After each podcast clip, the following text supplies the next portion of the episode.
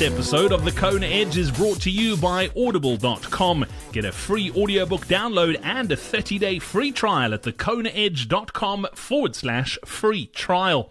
With titles like Matt Fitzgerald's Iron War, Dave Scott, Mark Allen, and The Greatest Race Ever Run, or Mark Sisson's Primal Endurance, Escape Chronic Cardio and Carbohydrate Dependency, and Become a Fat Burning Beast, Audible has you covered. With over 180,000 titles to choose from for your iPhone, Android, Kindle, or MP3 player, discover more at thekonaedge.com forward slash free trial.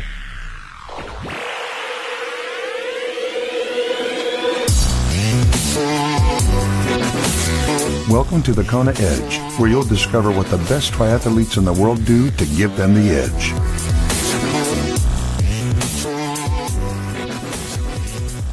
You're listening to the Kona Edge. Time to chat some biking, we head back to Auckland, New Zealand. We catching up with uh, Dr. Daniel Plews. Dan, welcome back. Nice to nice to chat. Uh, you're, you're, a monster on the bike. You, you, you do a lot of it with your, your rowers as well with uh, Team New Zealand. So you enjoy spending time in the saddle?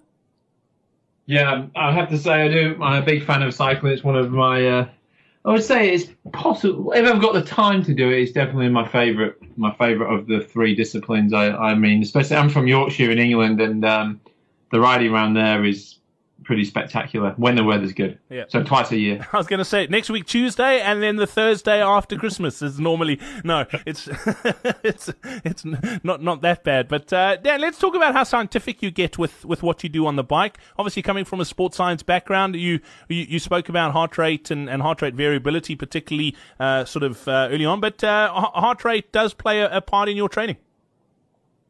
Yeah, for sure. It's um I mean, the way I look at it is, uh, I don't train on heart rate. I just train with heart rate, and I have. I'll always have some specific goals in terms of power outputs that I would like to like to get towards holding in an Ironman. I think there's a a big difference. I mean, like you mentioned, you've mentioned before that um, people kind of are turning away from heart rate, going towards power, which I think's um, I don't think it's not it's not one without the other. Um, the two go the two go together, and for me, for example, with my training, if I'm if I've got a, a specific target of say I want to hold 280 watts in a Ironman, the real the real monitoring variable for me then becomes heart rate. So if I'm doing, if say I want to do a two-hour ride, I, like I could do 280 watts tomorrow. I'm not really that fit at the moment, but I could definitely go and do 280 watts tomorrow. I could probably do it for two hours. I could do it for maybe three hours. But the point is, is that I can't do 280 watts. So that's why the 280 watts becomes realistic for an Ironman. Um, and that's where, and, that, and, that's how I would use heart rate personally. Is it gives me the guide of um, when to know exactly if I'm actually really achieving the goal that I'm going to set out to do, and if and if I do, if I'm still training for a, say an Ironman and I'm aiming for 280 watts, 280 watts, and um, my heart rate never really gets to a realistic level. It's always drifting too high. It's got, you know, there's a lot of drift. It's getting too high by the end of a two-hour set. Then I know that it's definitely not going to be realistic for to hold in an Ironman. Brilliant. I, I, love that. And then looking at sort of some of the things you've done that's given you that, that you feel has given you big gains on the bike. Could could you pin it down to a, a couple of things? Yeah, I don't think it's a yeah. I think it's having quite a holistic program um, where you're getting where you're getting good variations in your week. So I would always say that you'd want within your week you want one like hill strength endurance kind of type of session where you're going up you know longer climbs for, um, like 10 to 15 minutes and you're um, holding a higher wattage and then another session might be a high intensity interval, which I usually do on the trainer, which might consist of 10 by 3 minutes or 10, 8 by 4 minutes, but kind of like more the VO2 top end threshold um, intervals where right, I'll be racing, I try and get those three in during the week. Right, try and mix it up as, as much as you can. It sounds brilliant. Your, your favorite thing to do on the bike, what do you love doing?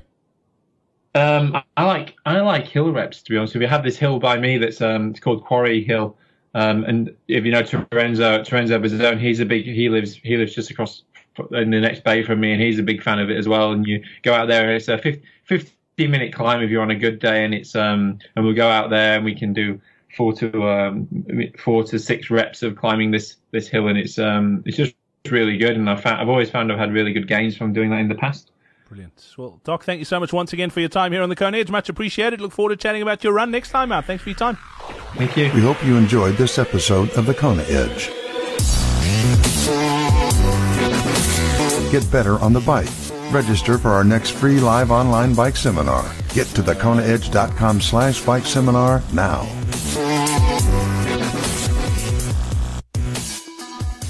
Don't forget, you can get a free audiobook download and 30-day free Audible trial at thekonaedge.com forward slash free trial. One of the 180,000 titles available right now, and you can download it free, is Dan Golding's Winning at 70.3 How to Dominate the Middle Distance. This book will save you a ton of time and help you train smarter and focus your attention correctly where it needs to be. Time is of the essence. You need to be even more careful with time and make sure all your training sessions count, have a strong purpose, and a definite purpose.